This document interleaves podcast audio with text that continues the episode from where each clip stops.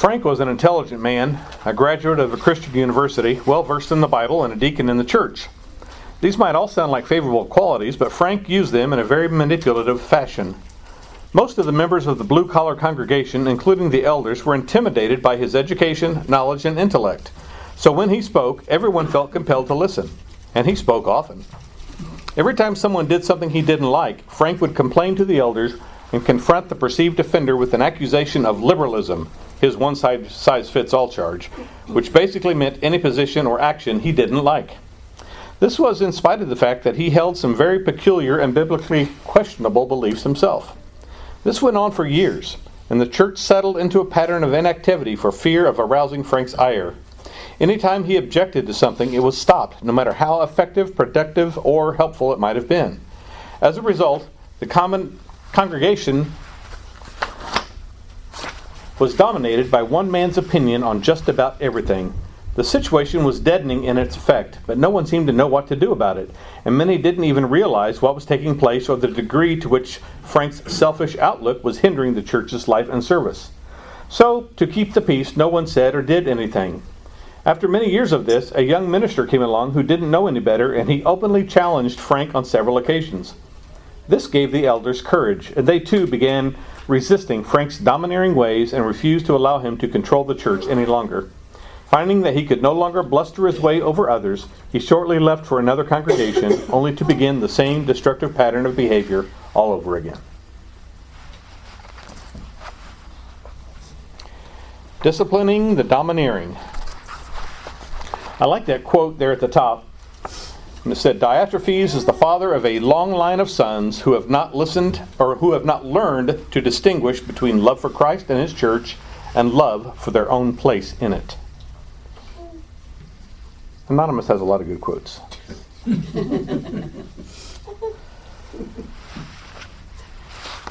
so, Frank. Let's discuss Frank. What do we what do we know, or, or what was what do we learn about Frank from this uh, from this story?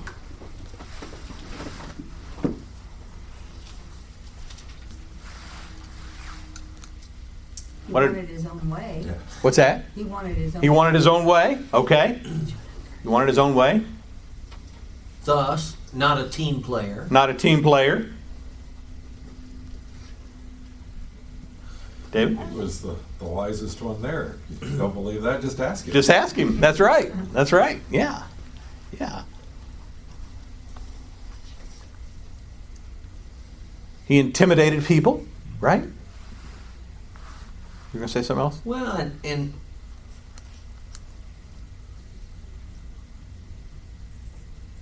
either in concert with that or, or on top of all of that, it didn't seem like his views were biblically based. Okay. They were they were, you know, probably cloaked with biblical tone, okay. but didn't seem to be necessarily be uh, in, in view of searching for the truth. Okay. Bob? The elders were not leading either. Yeah. yeah. Yeah. The elders were letting Frank lead, weren't they? Right. Yeah.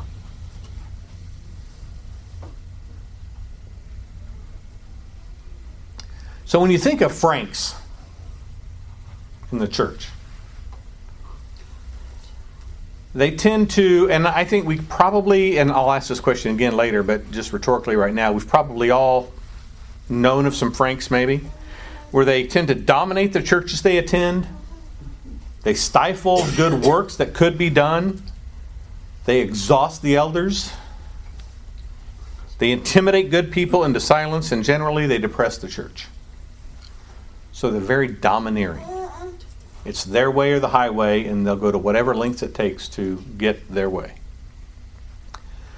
Turn to 3 John, if you would. 3 John.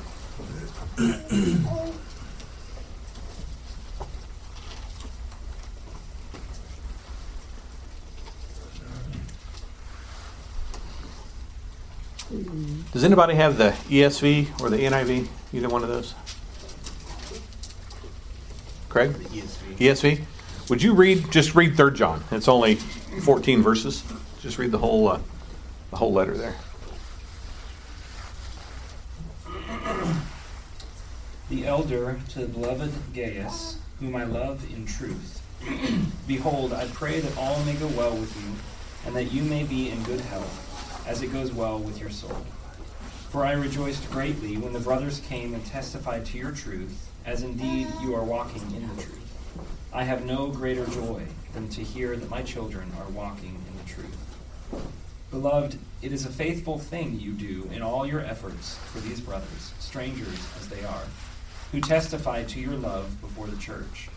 You will do well to send them on their journey in a manner worthy of God. For they have gone out for the sake of the name, accepting nothing from the Gentiles. Therefore, we ought to support people like these, that we may be fellow workers for the truth. I have written something to the church, but uh. Diot- Diotrephes, who likes to put himself first, does not uh. acknowledge our authority. So if I come, I will bring up what he is doing, talking wicked nonsense against us. And not content with that, he refuses to welcome the brothers and also stops those who want to and puts them out of the church. Beloved, do not imitate evil, but imitate good. Whoever does good is from God.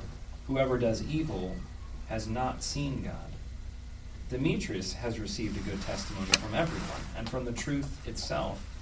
We also add our testimony, and you know that our testimony is true. I had much to write to you, but I would rather not write with pen and ink. I hope to see you soon, and we will talk face to face. Peace be to you. The friends greet you. Greet the friends, every one of them. Okay.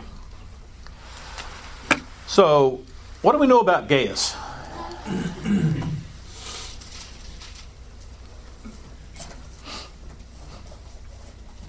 Great, great, great, great, great grandfather of Frank. Maybe. No, Gaius was the good guy. Yeah. Gaius was the good Yeah. He can still be the great, great, great, great, great grandfather. Could be, Yeah. could be. Yeah. So- someone Yeah. who's who's standing for the truth. Yeah. Walking in the truth. Yeah. Yeah. All we know about Gaius is what's written here. Yeah. I mean, that's it. Not much. Yeah. Yeah. Not much. Not much. So But- you don't think it's the same person that was in Acts 19 I don't know. uh, when they were in Ephesus in verse 29? Says, And the city was filled with the confusion, and they rushed with one accord into the theater, dragging along Gaius and Aristarchus, Paul's traveling companions. Right. Right. Yeah. I I don't. I don't think that we know. No, but I think it's no. possible. It is, I, yeah, yeah. I think it would be possible, but, and I did not research to see how common of a name Gaius was. It may have been a super common name. I, I just don't know. Um, but even at that, that's basically all we know, right? We don't, you know, he's he's not called an apostle, um, but he appears to be someone that loves God and that John knows that loves God and is striving to follow after what Christ would have him to do, or what God would have him to do. So even though we don't know much about Gaius, we do know that Frank is there, right? Frank's there in this in this congregation, right? Um, when we've got this Diotrephes. So if we if we take a look at verses five through eight, we see that John is first writing to encourage Gaius to continue offering hospitality to some traveling evangelists that have been coming through. Uh-huh. So offer them hospitality, take them in. If you've got some means to help support them, do so because it's a good work that they are doing. But we know that this Frank, this Diotrephes, is causing problems. And I find it interesting that elders are not mentioned, so I don't know that elders are a part of this church. Um, but it almost seems like Diotrephes has taken on that role as being the elder, if there was one, right? Um, but being in charge of what this group could or could not do. And what he said went, and um, basically he didn't think that uh, he didn't think that it was right for them to do that. Whether he thought that they were preaching something wrong, I don't get that impression. I just think that he thought that um, maybe they were even above having traveling evangelists coming through, that he could handle everything himself. To the point where, what would he do if other members actually, even though he told them that they shouldn't do it, what would he do to them if they decided that they would show hospitality to these traveling ministers? Yeah, he put them out of the church. What do you think that means? He thought it was his church. Okay. Isn't that interesting? Yeah. Yeah. Thought it was his church. So if it's his church, then he can decide who's going to be in his church, not Christ's church.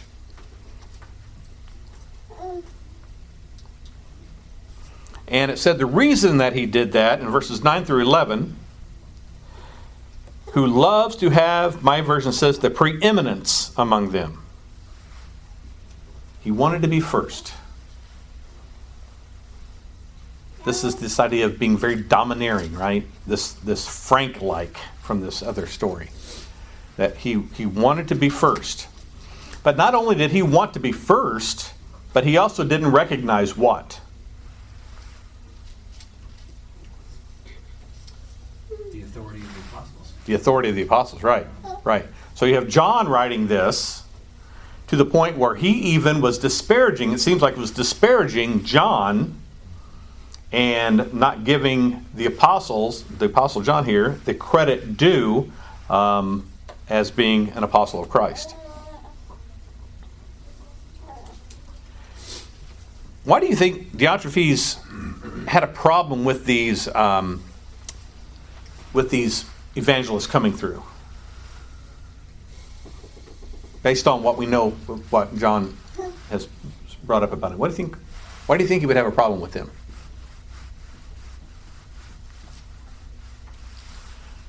Bob? I would say because of their authority, because of their spirituality, because of their um,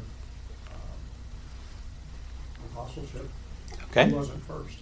He wasn't first, that's right. So he would have been, or they would have been a potential threat to him and his, quote, leadership, right? So the quickest way to get rid of a threat is just to not allow it to happen in the first place. And so I think that, that we kind of see that, this, this domineering attitude. and I think it's important for us to also um, also understand that for John, Diotrephes was not just a thorn in the flesh to John. He wasn't just a, a bit of an issue or a bit of a problem, right? That, you know, here's Diotrephes again. I'm going to have to, you know, no. No, this was this was not someone who just had a different understanding of a scripture, but this was someone who was hindering the process of the gospel. And I think that is the key here because that can't be tolerated, right? He was putting himself first, not Christ, hindering the process of the gospel and this domineering attitude. That was this character, this character of Diotrephes. So how, how would you how would you describe his character then? He's a bully. A bully? Okay. Yeah. He was a bully.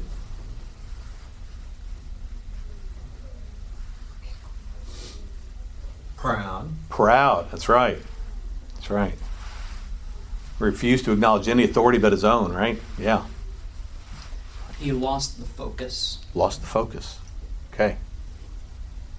He's also Great. someone who who is willing to slander others. Mhm. The mindset who's uh, talking wicked nonsense Right. against us.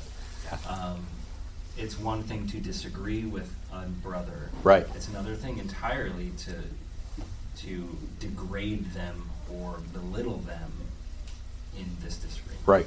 And that's what he was doing to the apostles of all people, which Right. is uh, bold. Yeah. Yeah. Isn't that true?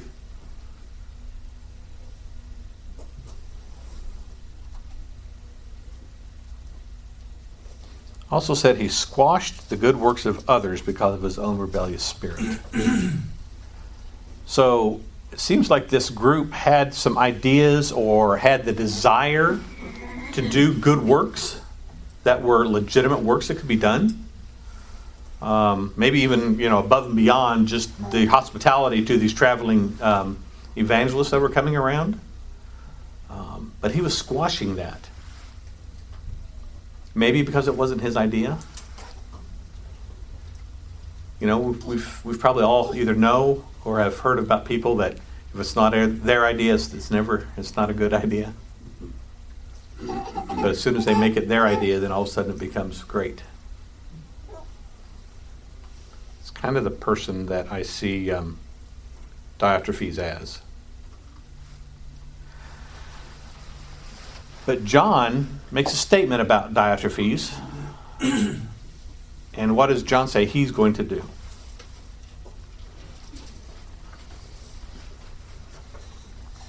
to come and call attention to his deeds. Okay. Call him out. That's right. That's right. So, you know, his his behavior is not going to be without consequences, right? Even though he's disparaging John, belittling John and the other apostles, and and questioning their authority, basically, um, he's saying that John is saying that Diotrephes' behavior is not going to be without consequences, and he plans to confront him if he can get there to where Gaius is.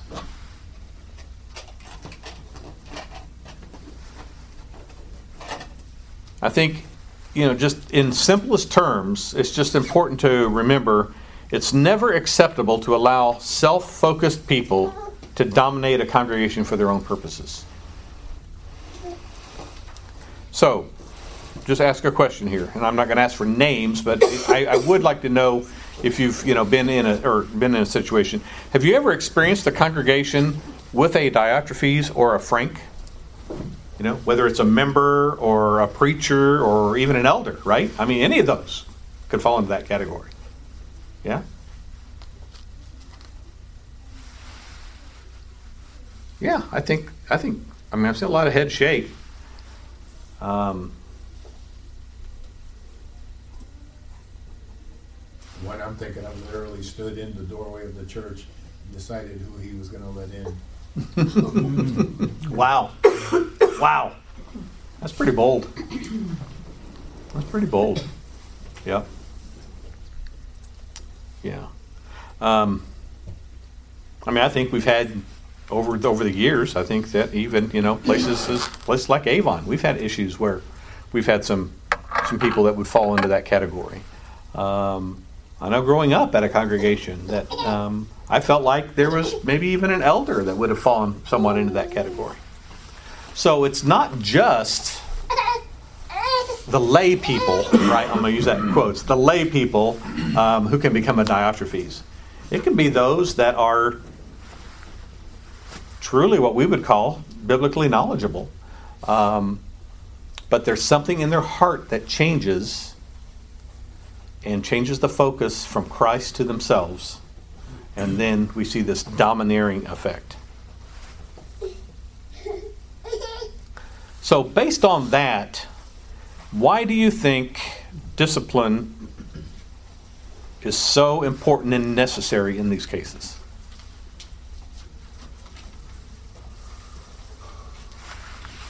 So, um, Jesus in Luke 17 told his disciples, It is inevitable that stumbling blocks should come, but woe to him through whom they come.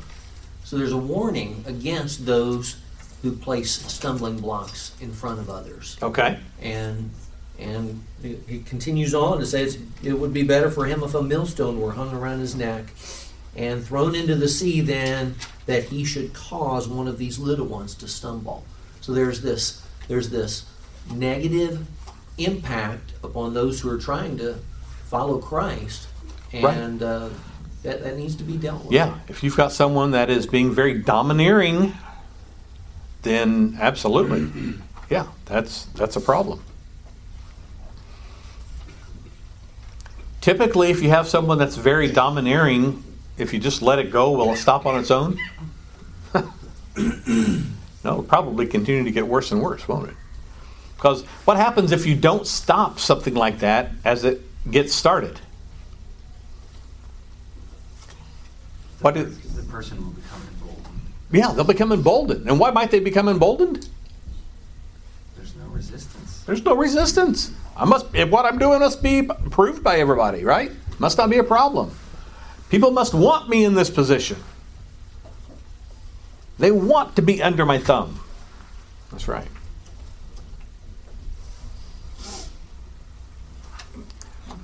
Micah?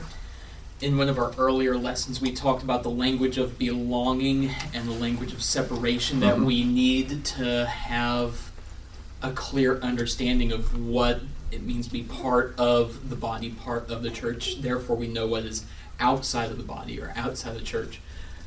Well, if Diotrephes is putting people outside of the church, he is very much skewing what it means to be the church. He is he is kicking out those who are of the church, and so what is what is left is not really the church. It's followers of Diotrephes. Right. Yeah. No, that's a good point. Yeah. Craig? And I, I, I know this example is talking about one person, you know, and I can think of scenarios where one person was doing that. Sometimes it's more than one. Mm-hmm. Sometimes it's a it's a group of people who have gotten used to if they can collectively agree on something, they can move the whole congregation in in the direction they uh, feel it should go. Um, I think it's one of the reasons why this, this is dealt with with such urgency. because not only will they become emboldened to do it more frequently, Right. but they may gather others and say, well, so and so and so and so agree with me too, therefore this must be the way for the church. Um, so it, it needs to be dealt with quickly.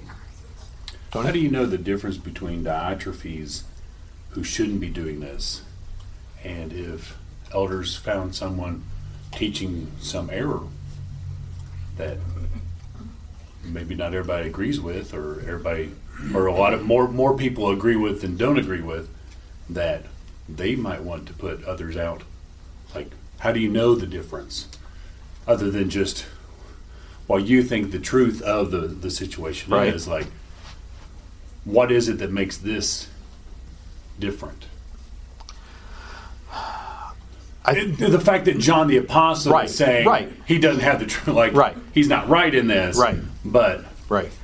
It and you know the the, the title of this chapter is the domineering, right? Um, those that are, are domineering, um, those that are insisting on having their way, those that are um, elevating themselves. I think even in this case we see even above Christ because he's saying that he has the authority to do what you know what he really doesn't have to do.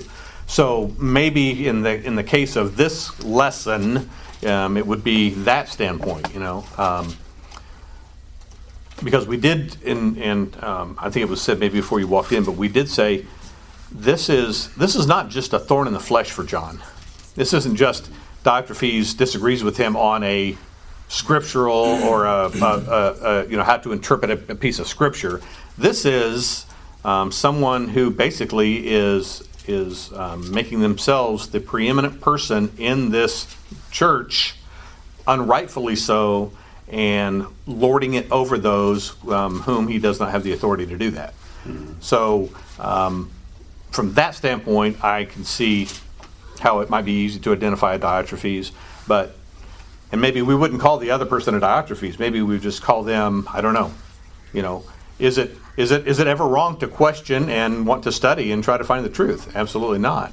Um, are there going to be things, and, and I guess that would be another question we could talk about too, if we needed to or wanted to. But you know, are, are, would there ever be times where, you know what, we just maybe don't see perfectly eye to eye on every piece of scripture, but yet we can still, you know, have unity and still um, worship together and still love one another, um, even if you know, even if. Um, let's say Tony, you and I, let's say you and I are discussing something, and I just like, yeah, you know what? I just don't see the scripture saying that, and you say, well, that, well, I do. Well, you know what?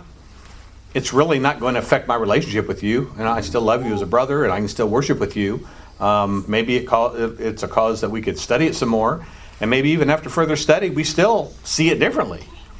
I think it's interesting because you've got you've got you know scholars from how many different Bible colleges in the U.S.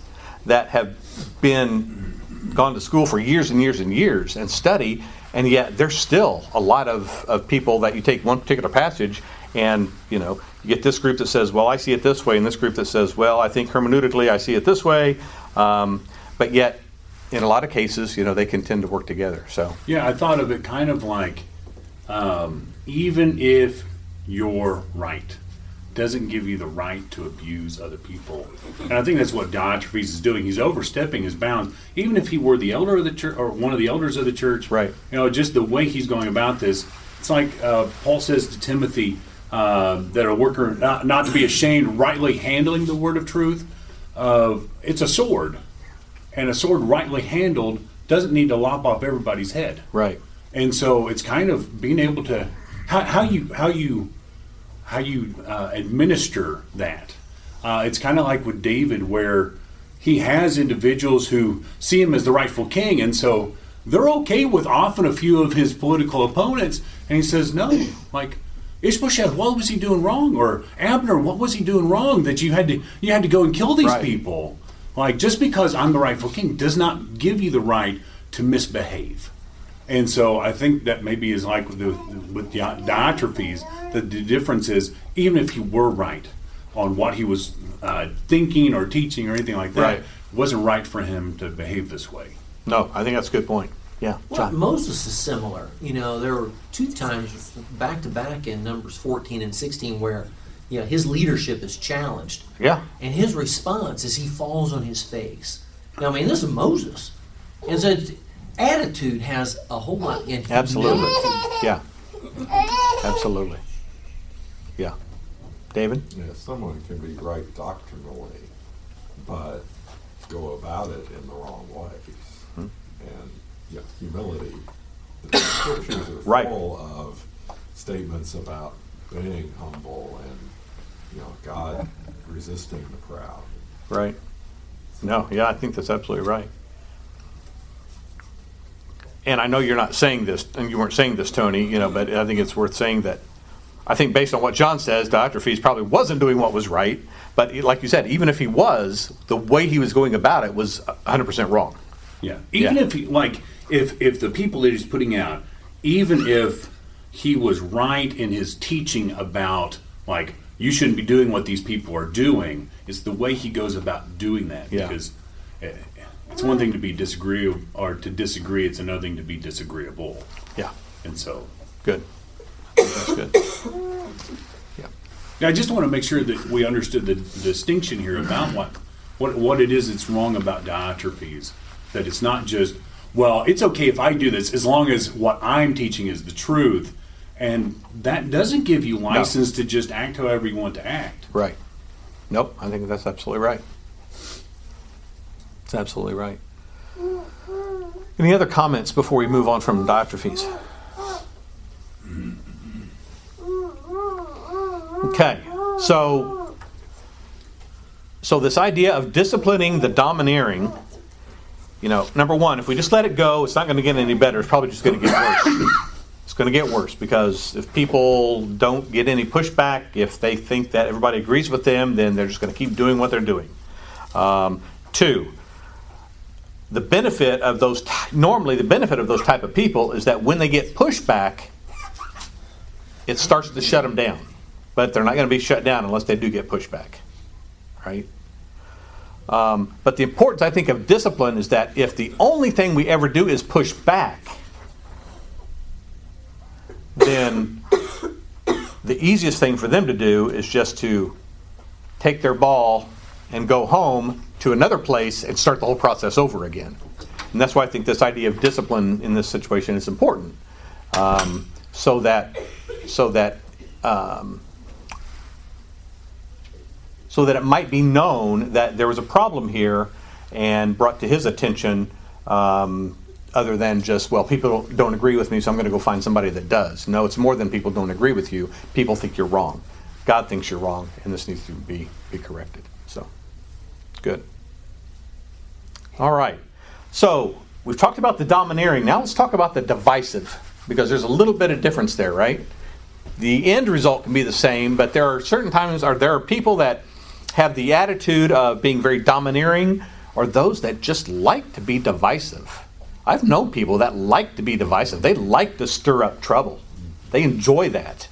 And sometimes they don't want to be in the middle of it. Sometimes they just want to stir it up and then step back and see what happens, which I think is even worse. Because if you're going to stir it, you might as well be in it.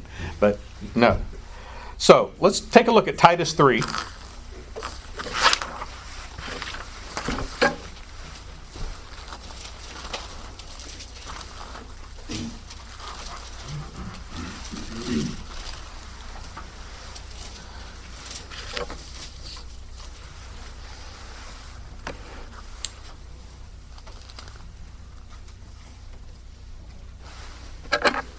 So,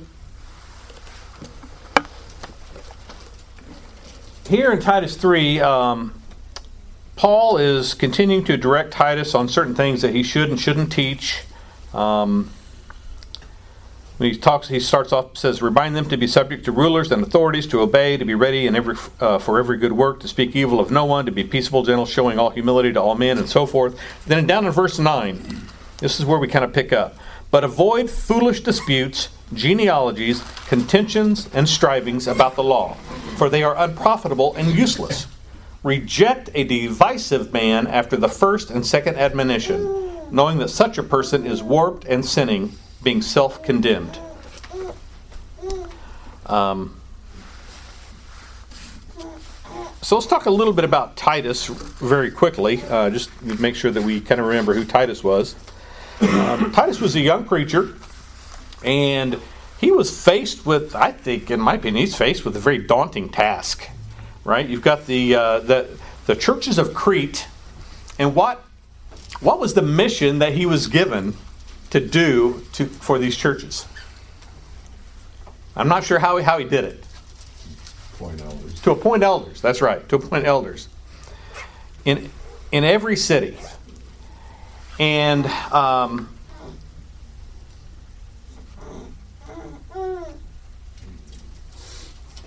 Paul had a lot of uh, lot of confidence in Titus, but he also knew that there were problems in some areas, and so he wanted Titus to, as a young preacher, to to to kind of help help um, correct some things, maybe. Titus 1:5 For this reason I left you in Crete that you should set in order the things that are lacking. Wow. And appoint elders in every city as I commanded you. And then he talks about the elders. So so we've got Titus tasked with this with this uh, with this job. Titus was um, he faced uh, quarrelsome teachers. We see in in chapter one. Um, he was tasked to appoint elders, and then in in three, Paul tells Titus to avoid foolish or stupid controversies. Titus three verse nine. But avoid foolish controversies and genealogies and strife and disputes about the law, for they are unprofitable and worthless. So what is this what is this kind of telling us that, that Titus is probably going to be facing? Bob? Cretans, Cretans. yeah. that's where that came from. Thanks, Mr. Obvious. Appreciate it. yeah. What, what so so what seems to maybe be going on in some of these churches there in Crete? David? I've heard a term used to describe this majoring in minors. Majoring in minors. I like that. I like that. Yeah. Yeah. So, of greatest concern, maybe in some of these congregations that you're going to face, are going to be these people that are disputing about foolish things, things that don't make any difference, right? These things, these uh, genealogies and and and um, um, various foolish contentions, strivings about the law. I don't care how you look at the law as far as what the law means here. It really doesn't matter. You know, there's people that think it's one civil law, some people think it's the Roman law, some people think it's the old law. It doesn't matter. The point is, these are issues that he's going to have to face that the churches are are are striving with that really are of no importance when it comes to what Christ wants the church to be focused on. And the point is that some issues simply aren't worth discussing because they're unprofitable and futile. So one chapter one verses ten and eleven. I don't know if those are if that's the same situation, but it, it seems connected. It does, yeah. Uh, for there are many rebellious men, empty talkers, and deceivers, especially those of the circumcision, who must be silenced because they're upsetting whole families, teaching things they should not teach for the sake of sordid gain. Empty talkers. Uh, yeah.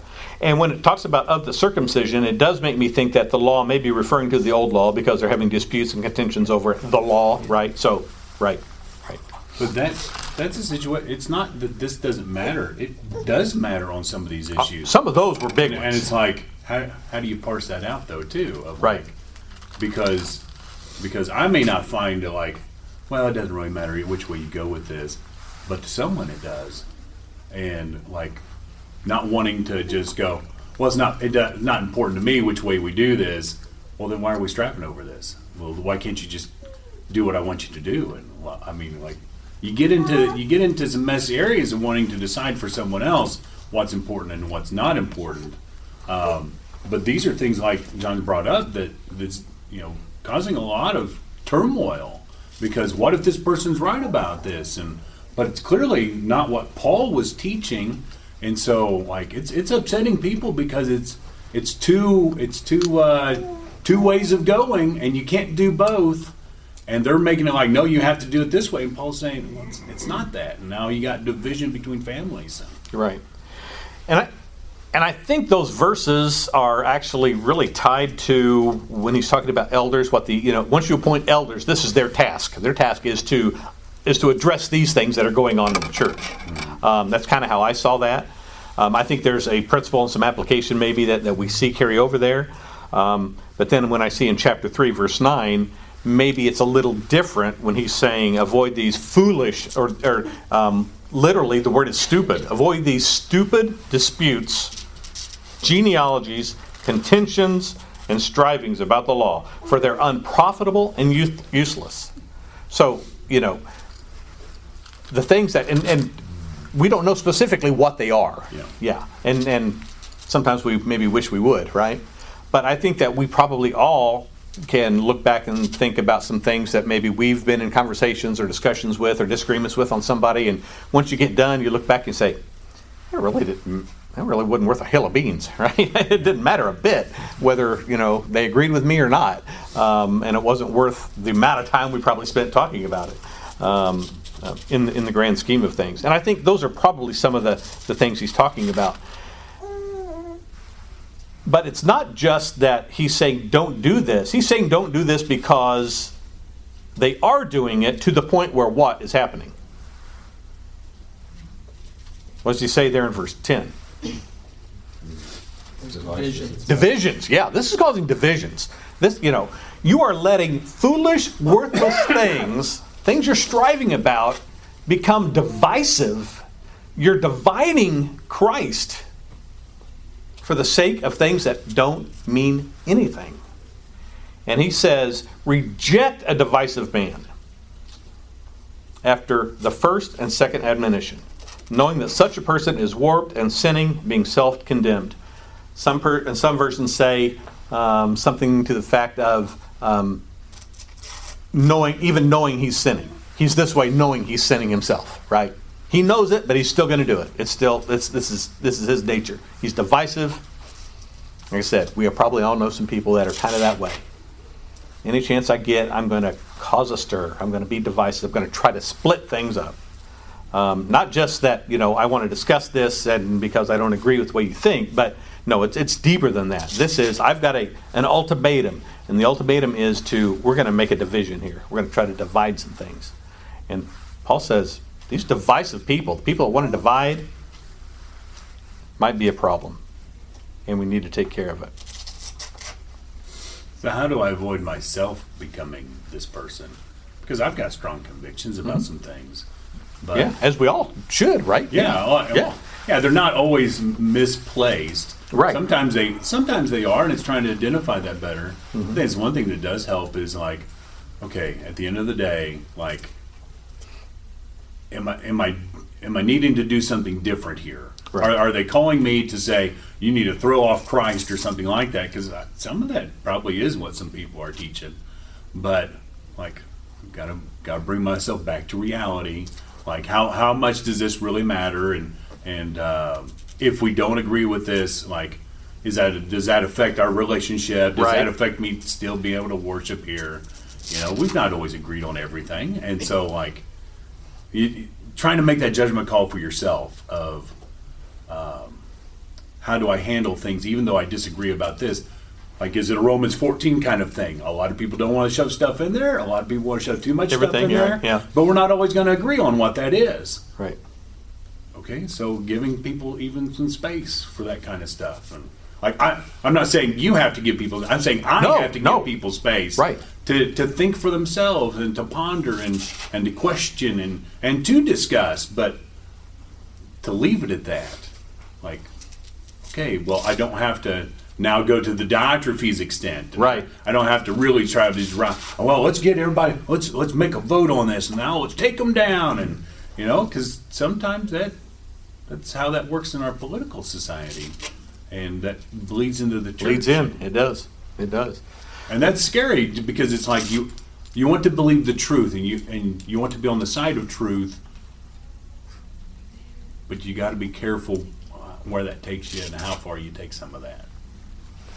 Karen? Um, I was looking at the wording of my, uh, verse ten, for a person who stirs up division. Um, the kids and I have been reading through Proverbs, and there's plenty of times where it talks about, um, stirring up anger, stirring up strife, you know, the idea of just stirring the pot and trying Right. to get something going. Um, the opposite of that is a soft answer. Yeah. And, um, you know, a, a contrite, um, humble heart, you know, we may disagree, but if we do it with the right kind of heart, then we're not gonna be stirring up that Right. pot Right. to, um, make things worse. Yeah. You know, it's interesting because it talks about the Word of God. The Word of God is divisive, right? I mean, it's sharper than a two edged sword, able to divide. And so um, I don't think that we are seeing here this per- these people are. I don't think Paul's talking about these people as being um, legitimate in their desire to divide out the bad and keep the good. I think this divisive person, these divisive people, are ones that are there to stir up for the purpose of stirring up. That's why they're arguing over worthless things because there's probably no true right or wrong or, or arguing over some of these things, and that's their focus and that's their purpose. And I think Tony brings up a good question too: is how do I know when I am being divisive? Right?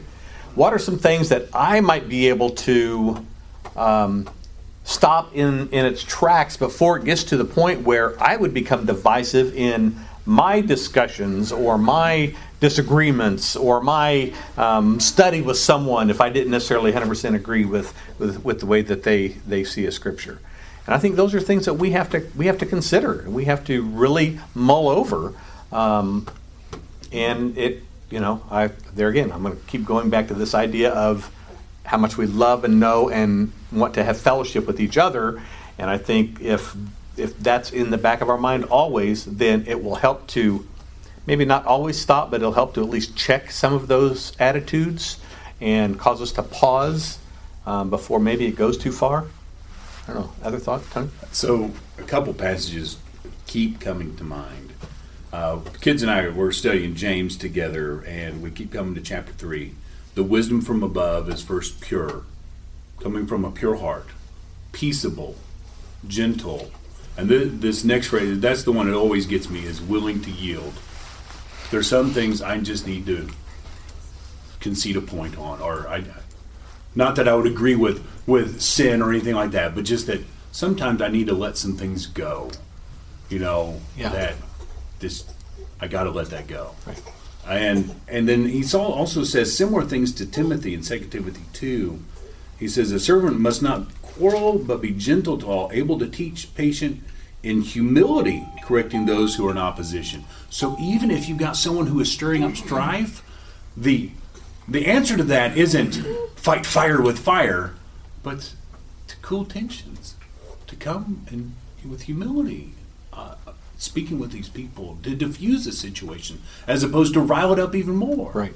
And so it's more truth and more humility, more coolness, and that's oftentimes that that's either that diffuses it or it becomes profoundly obvious the people that are in the wrong because it's kind of like I, I know Martin Luther King you know talked about this of like You know, it's not going out there and, and fighting back at these people that, that want to you know, throw you in jail or anything like that, but it's it's it's the peaceable assembly. The more peaceful you are, Right. the more it's become obvious to everyone in the world that's going to know that those people aren't right. Even if they were right, that's not the right That's thing to right- do. yeah. That's not the right way to Yeah. handle that. They were Diotrephes. Yeah. Yeah, and you know, I think based on what you were saying too, it reminds me that that sometimes in those situations, I think we f- we forget about the grace of God, right? And and and the fact that you know, even if I'm 150 percent convinced I'm right and this person is wrong, um, I have to trust that that person has got a good heart. You've got a good heart. You're you're striving to do what's right, and even if even if it's it's not exactly the way that I see it, and I, I believe that you might be wrong in that, doesn't mean that I'm going to forget you. It doesn't mean that I'm going to kick you out.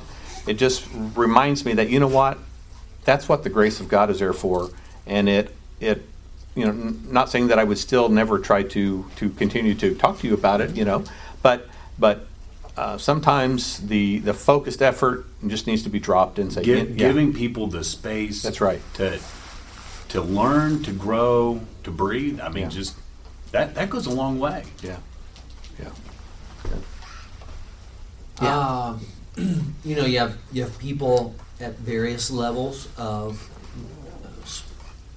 spiritual maturity, and is my bringing up point X, Y, or Z going to help them, or is it going to be a stumbling block? Yeah. to them? Right. Now, Yeah. what's my motive in that anyway? Right. I love Paul in 1 Corinthians uh, two. He's or yeah two. He says, "For I determined to know nothing among you except Jesus Christ and Him crucified." You know, back to Micah's comment about, you- am I losing my focus? Am I getting over here in the weeds and not being focused on Jesus Christ and Him crucified? Right.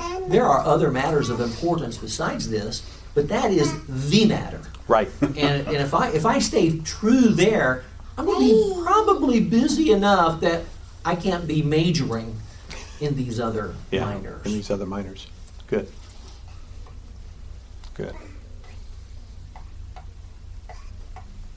Yeah, and I think I think it pairs well with what the next lesson is going to talk about is there's going to be a difference between the people who are just trying to stir stuff up and the people who are teaching something contrary to the gospel of Christ. right And after studying with those people, you know, they are trying to subvert the truth of the gospel.